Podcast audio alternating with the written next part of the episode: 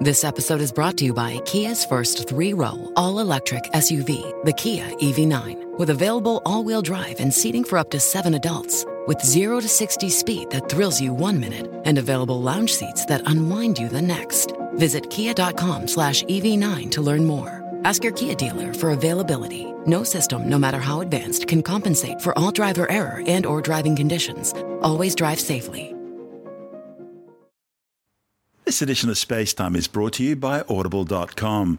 Get a free audiobook download and a 30-day free trial at www.audibletrial.com forward slash spacetime. Over 180,000 titles to choose from for your iPhone, Android, Kindle, or your MP3 player. That's audibletrial.com forward slash spacetime for your free audiobook. This is Spacetime, Series 20, Episode 11, for broadcast on the 8th of February 2017. Spacetime is brought to you in collaboration with Australian Sky and Telescope magazine, your window on the universe. You can download Spacetime as a free twice weekly podcast just about everywhere, including iTunes, Stitcher, Pocket Casts, Bitesz.com, YouTube, SoundCloud, Audio Boom, and from spacetimewithstuartgary.com.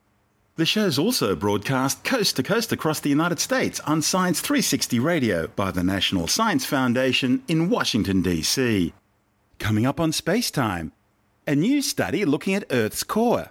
Fresh research showing meteorites hitting the Earth now are different to those that slammed into the planet millions of years ago. And the first movie showing planets orbiting a distant star system. All that and more coming up on Space Time. Welcome to Space Time with Stuart Gary.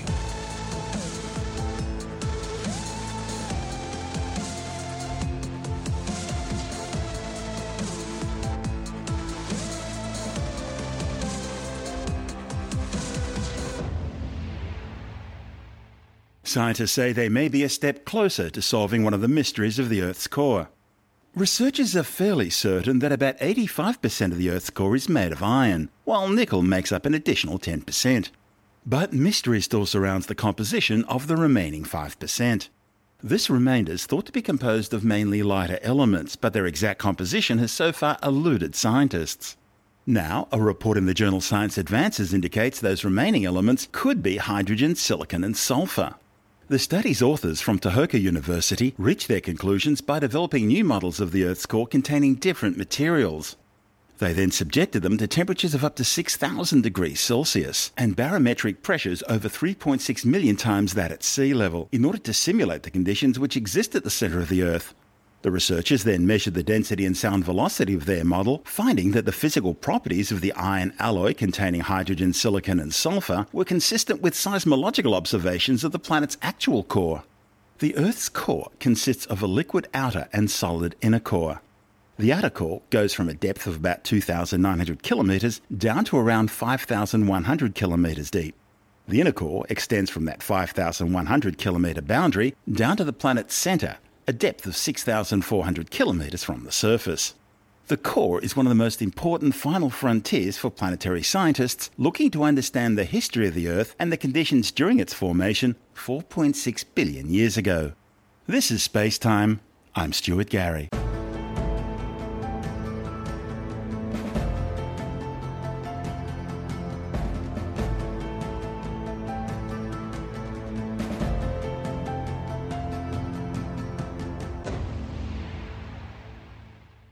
A new study has found that the composition of meteorites hitting the Earth changed dramatically following a massive asteroid collision 466 million years ago. That cosmic collision changed our solar system forever. The impact smashed an asteroid apart, sending chunks of rocks and debris hurtling across space, some of which slammed into the Earth well before the rise of the dinosaurs. It seems the collision changed the population makeup of the solar system's meteors, polluting the space environment with debris from that cataclysmic event. Now, a new study reported in the journal Nature Astronomy has been looking at the kinds of meteors that were hitting the Earth prior to that impact event. The authors tackled that question by creating the first reconstruction of the distribution of meteorite types before the collision. They discovered that most of the meteorites that are rare today were common before the collision. The study's lead author, Philip Heck from the Field Museum in Chicago, says the meteorite flux, that is, the variety of meteorites falling to Earth, was very different back then compared to what we see today. What it means is that looking at the kinds of meteorites which have fallen to Earth over the last 100 million years or so doesn't really give scientists the full picture. Heck says it's a little bit like looking outside on a snowy winter's day and concluding that every day is snowy, even though it doesn't usually snow in summer. Meteorites are pieces of rock that have fallen to Earth from outer space. They're formed from the debris of collisions between bodies like asteroids, moons, and yeah, even planets. These debris particles are called meteoroids. As they fall through the atmosphere, we call them meteors. And then once they hit the ground, that's when they become meteorites.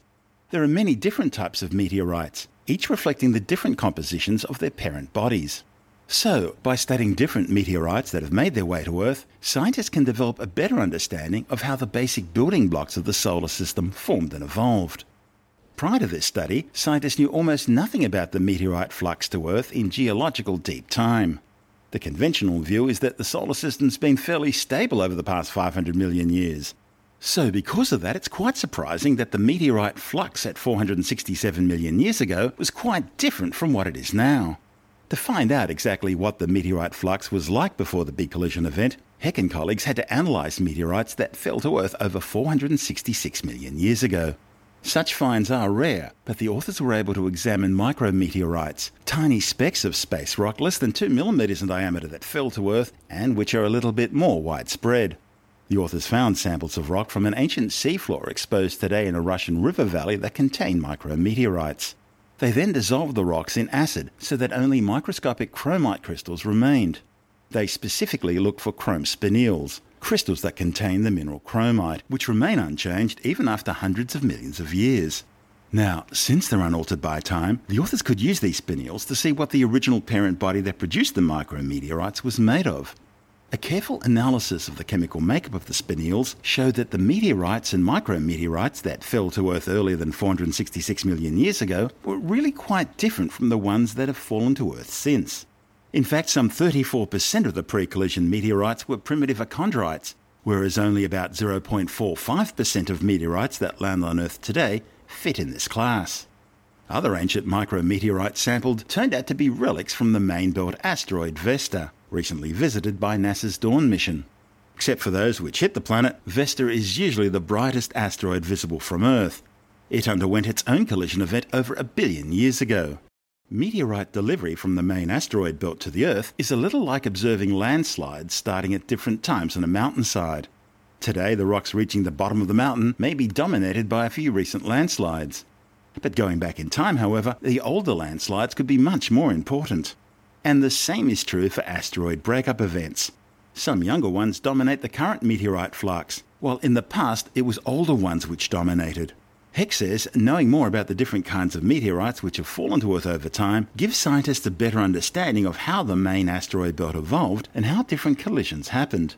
The study's co author, Birger Schmitz from Sweden's Lund University, says ultimately the team want to study more windows in time, not just the area before and after this collision during the Ordovician period, in order to deepen science's knowledge of how different bodies in the solar system formed and interacted with each other. For the first time, we can reconstruct what type of meteorites that fell on Earth in a very, very distant past. In this particular project that has now been published in, in Nature Astronomy, we have made the first reconstruction of the meteorite flux 470 million years ago. If you ask most astronomers today, they will say that the solar system has probably been very stable over time periods of 500 million years. But our really surprising result is that, that it was completely different meteorites. The, the meteorite flux was dominated by other meteorites than those that are common on Earth today. In our sample, uh, we find many meteorites that are very rare on Earth today. The rock that we have studied, we, we sampled in, uh, in Russia, east of St. Petersburg. There is a section that has very, very slowly formed sediments from this time period. Then we transported the rocks here to Sweden and then we dissolved them here in our lab. We have developed a method to dissolve really large chunks of rocks, like one ton, 1,000 kilograms. From like uh, 1,000 kilogram of rock, we can recover like on the order of 100 relict mineral grains from from meteorites that fell on the seafloor in the past. I think it was generally been believed that it would never be possible to reconstruct the meteorite flux on ancient Earth because meteorite falls are so rare, but this method seems to give decent results. I'm Stuart Gary. This is Space Time. Okay, time to take a quick break from the show and talk about one of our sponsors. Yeah, there are many times when you can't hold a book, but you can listen to one, such as when you're commuting, when you're at the gym, jogging, or walking the dog. And that's when I listen to Audible. It's my audio bookstore. And you know, I love the idea of someone reading to me. And no one offers a greater selection than Audible. In fact, they've got something like 180,000 titles plus to choose from. Audible's great if, like me, you have an unquenchable thirst for knowledge. Audible means you can learn so much. And right now, Audible has a special deal for Spacetime listeners. Audible's offering a free audiobook download with a free 30 day trial to give you the opportunity to check out their service. And they've got so many great books to choose from. All the bestsellers, the classics, science fiction, science fact, history, biography, whatever, often from the people who actually wrote them. How about Born to Run by Bruce Springsteen, narrated by Bruce Springsteen? Or The Life of Keith Richards, narrated by Johnny Depp, Joe Hurley, and Keith Richards himself. No matter what your taste, there are over 180,000 titles to choose from. To download your free audiobook today, go to audibletrial.com forward slash spacetime. That's audibletrial.com forward slash spacetime for your free audiobook, or just click on the link at spacetimewithstuartgary.com. And now, back to our show.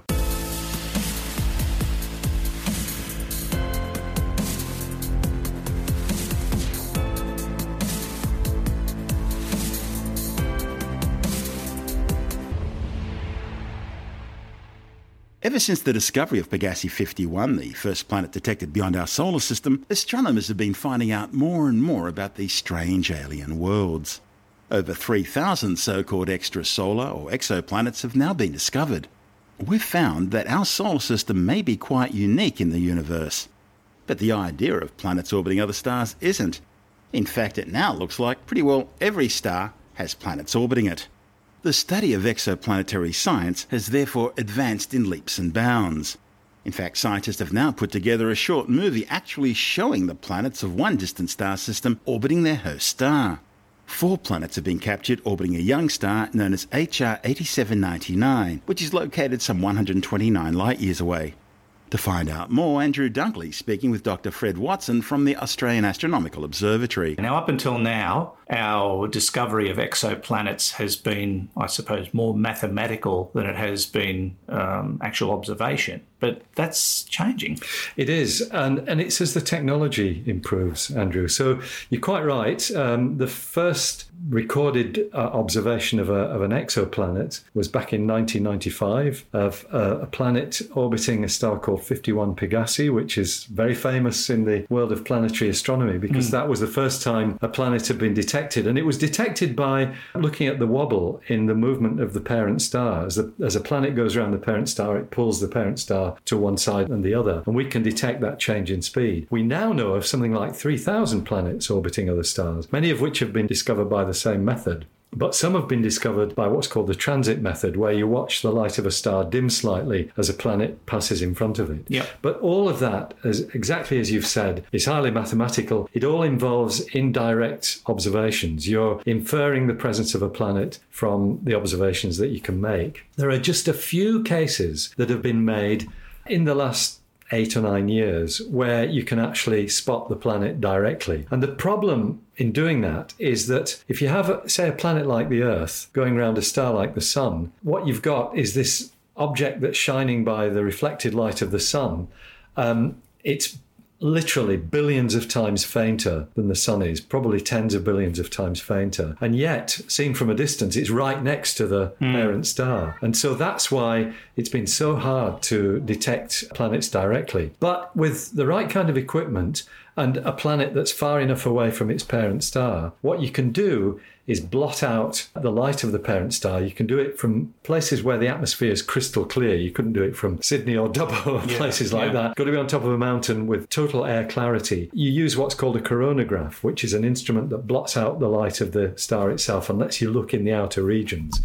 And a few planets have been detected in doing that. Why is this a new story now? Because for the first time, we've got an absolutely stunning movie that's been made over a period of about seven years of this succession of four planets in orbit around a star with the elegant name of HR 8799. It's a young star, it's only about 10 million years old. So it's a young star, it's got a, a planetary system. These are young planets. Very interesting to see that their orbits are actually quite a lot bigger than the orbits of the planets that we know in the solar system. Mm-hmm. So the nearest one takes about 40 years to go around its parent star. I was going to ask you about that because you said this, this is a seven year That's right. Um, movie. piece of movie. Yeah. And yet that, that planet is only moving what one eighth of the way around that, the. That's correct. That's correct. So that's the inner no, that's one. too much. I'm just uh, doing the maths. Yeah, but no, you're on the money there. So you know, 40 years is its is its orbital period. Mm. But the the furthest one is taking 400 years to go around its parent star. So that's comparable with Pluto. What's that? 247, if I remember rightly, years. I'll take your word for yeah, it. Yeah, something like that. we have a planetary system here that's showing us. I mean, part of the reason why we can do this is that the orbital plane, if you like, the plane in which these planets orbit, is face on to us. So we see them in their effectively circular paths. As time goes on, and uh, particularly as technology improves, this video will be updated, and eventually we'll, you know, 400 years' time, we'll see them going all do the way full around. lap. Probably plus many, many more planets. Yeah. But this is, it's staggering, really, to see how far this progressed in the only 22 years since the very first one was discovered. Mm. These observations have been made with the Keck uh, Observatory in Hawaii, which is one of the world's biggest mm. uh, telescopes. They have two 10 meter telescopes and can do all kinds of things. Fascinating, yeah. And and look, it's another step forward in in studying exoplanets and brings us a little closer to analysing them and maybe finding those telltale signs Yeah. of vegetation or, That's right. or, The- the or something else. The biomarkers, exactly. Yeah. Mm. That's Dr. Fred Watson from the Australian Astronomical Observatory speaking with Andrew Dunkley on our sister program Space Nuts. And this is Space Time. I'm Stuart Gary.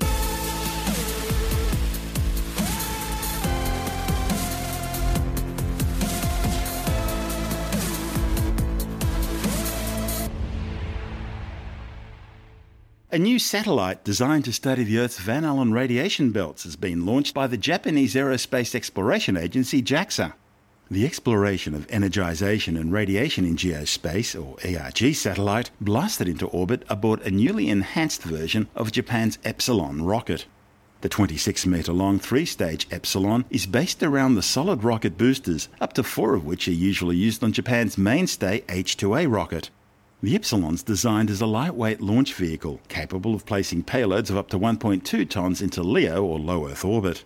While most Japanese space missions are flown from the Tanegashima Space Center, the Epsilon is launched from Kyushu Island's Uchinoura Space Center on the southern tip of Japan, which is primarily used for suborbital flights. The mission went according to schedule. Pyrotechnics arming completed. OBC sequence timer starts. 駆動用電池起動 Thermal batteries activation. SMS 充点火 Solid motor side jet ignition. スキャン点火リフト First stage motor ignition and liftoff. ジオスペース探査衛星エルグを搭載したイプシロンロケット2号機は平成28年12月20日午後1時00分00秒に内之浦宇宙空間観測所から打ち上げられました The Epsilon 2 with the ERG on board lifted off exactly at 8 p.m. Japan Standard Time from the Uchinoura Space Center. The Epsilon 2 is now flying over the Pacific Ocean to the east with its initial flight angle of 100 degrees. The Epsilon's first stage undertaking a two minute burn from liftoff, accelerating the launch vehicle to more than 8,000 kilometers per hour before being jettisoned. The Epsilon 2 is flying properly, and the ground stations are tracking the launch vehicle very well. First stage motor burnout. The Ogasawara station has started tracking. Payload fairing jettison. First and second stage separation. The second stage then ignited and fired for another two minutes. Second stage motor ignition. The second stage motor combustion, attitude control, and flight trajectory are all good. The flight goes very smoothly. Current altitude is about 150 kilometers. Velocity is approximately 2.5 kilometers per second. Second stage motor burnout. The launch vehicle is in coast flight according to the flight schedule. Current altitude is about 210 kilometers and velocity is about 5.5 kilometers per second. Second and third stage is separation. Third stage motor ignition. The 5.5 metre long, 350 kilogram ERG probe will study how the radiation belts affect spacecraft equipment, including delicate electronics. It will operate in conjunction with NASA's twin radiation belt solar probes. They were launched in 2012 to study space weather generated by geomagnetic storm activity emanating from the Sun, as well as high energy electrons in the radiation belts and how they interact. The ERG probe features nine scientific instruments. These include an extremely high energy electron sensor, high, medium, and low energy particle sensors, medium and low energy ion detectors, a magnetic field experiment, a plasma wave experiment, and a software wave particle interaction analyzer. ERG has been placed into an elliptical orbit to measure the local space environment downstream from the twin NASA spacecraft, which are orbiting closer to the equator. Once fully checked out and operational, the ERG satellite will be renamed Arase after a river flowing near the Uchinoura Space Center.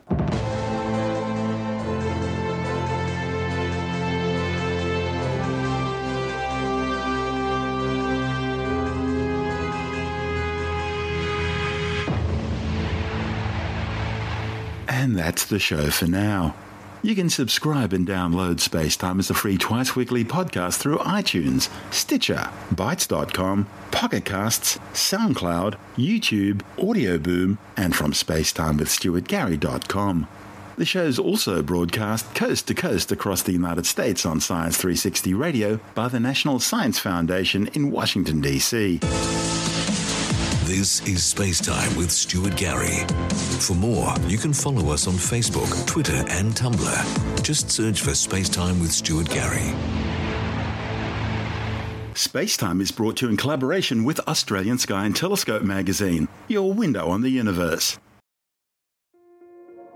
This episode is brought to you by Kia's first three row, all electric SUV, the Kia EV9, with available all wheel drive and seating for up to seven adults. With 0 to 60 speed that thrills you one minute and available lounge seats that unwind you the next. Visit kia.com slash EV9 to learn more. Ask your Kia dealer for availability. No system, no matter how advanced, can compensate for all driver error and or driving conditions. Always drive safely.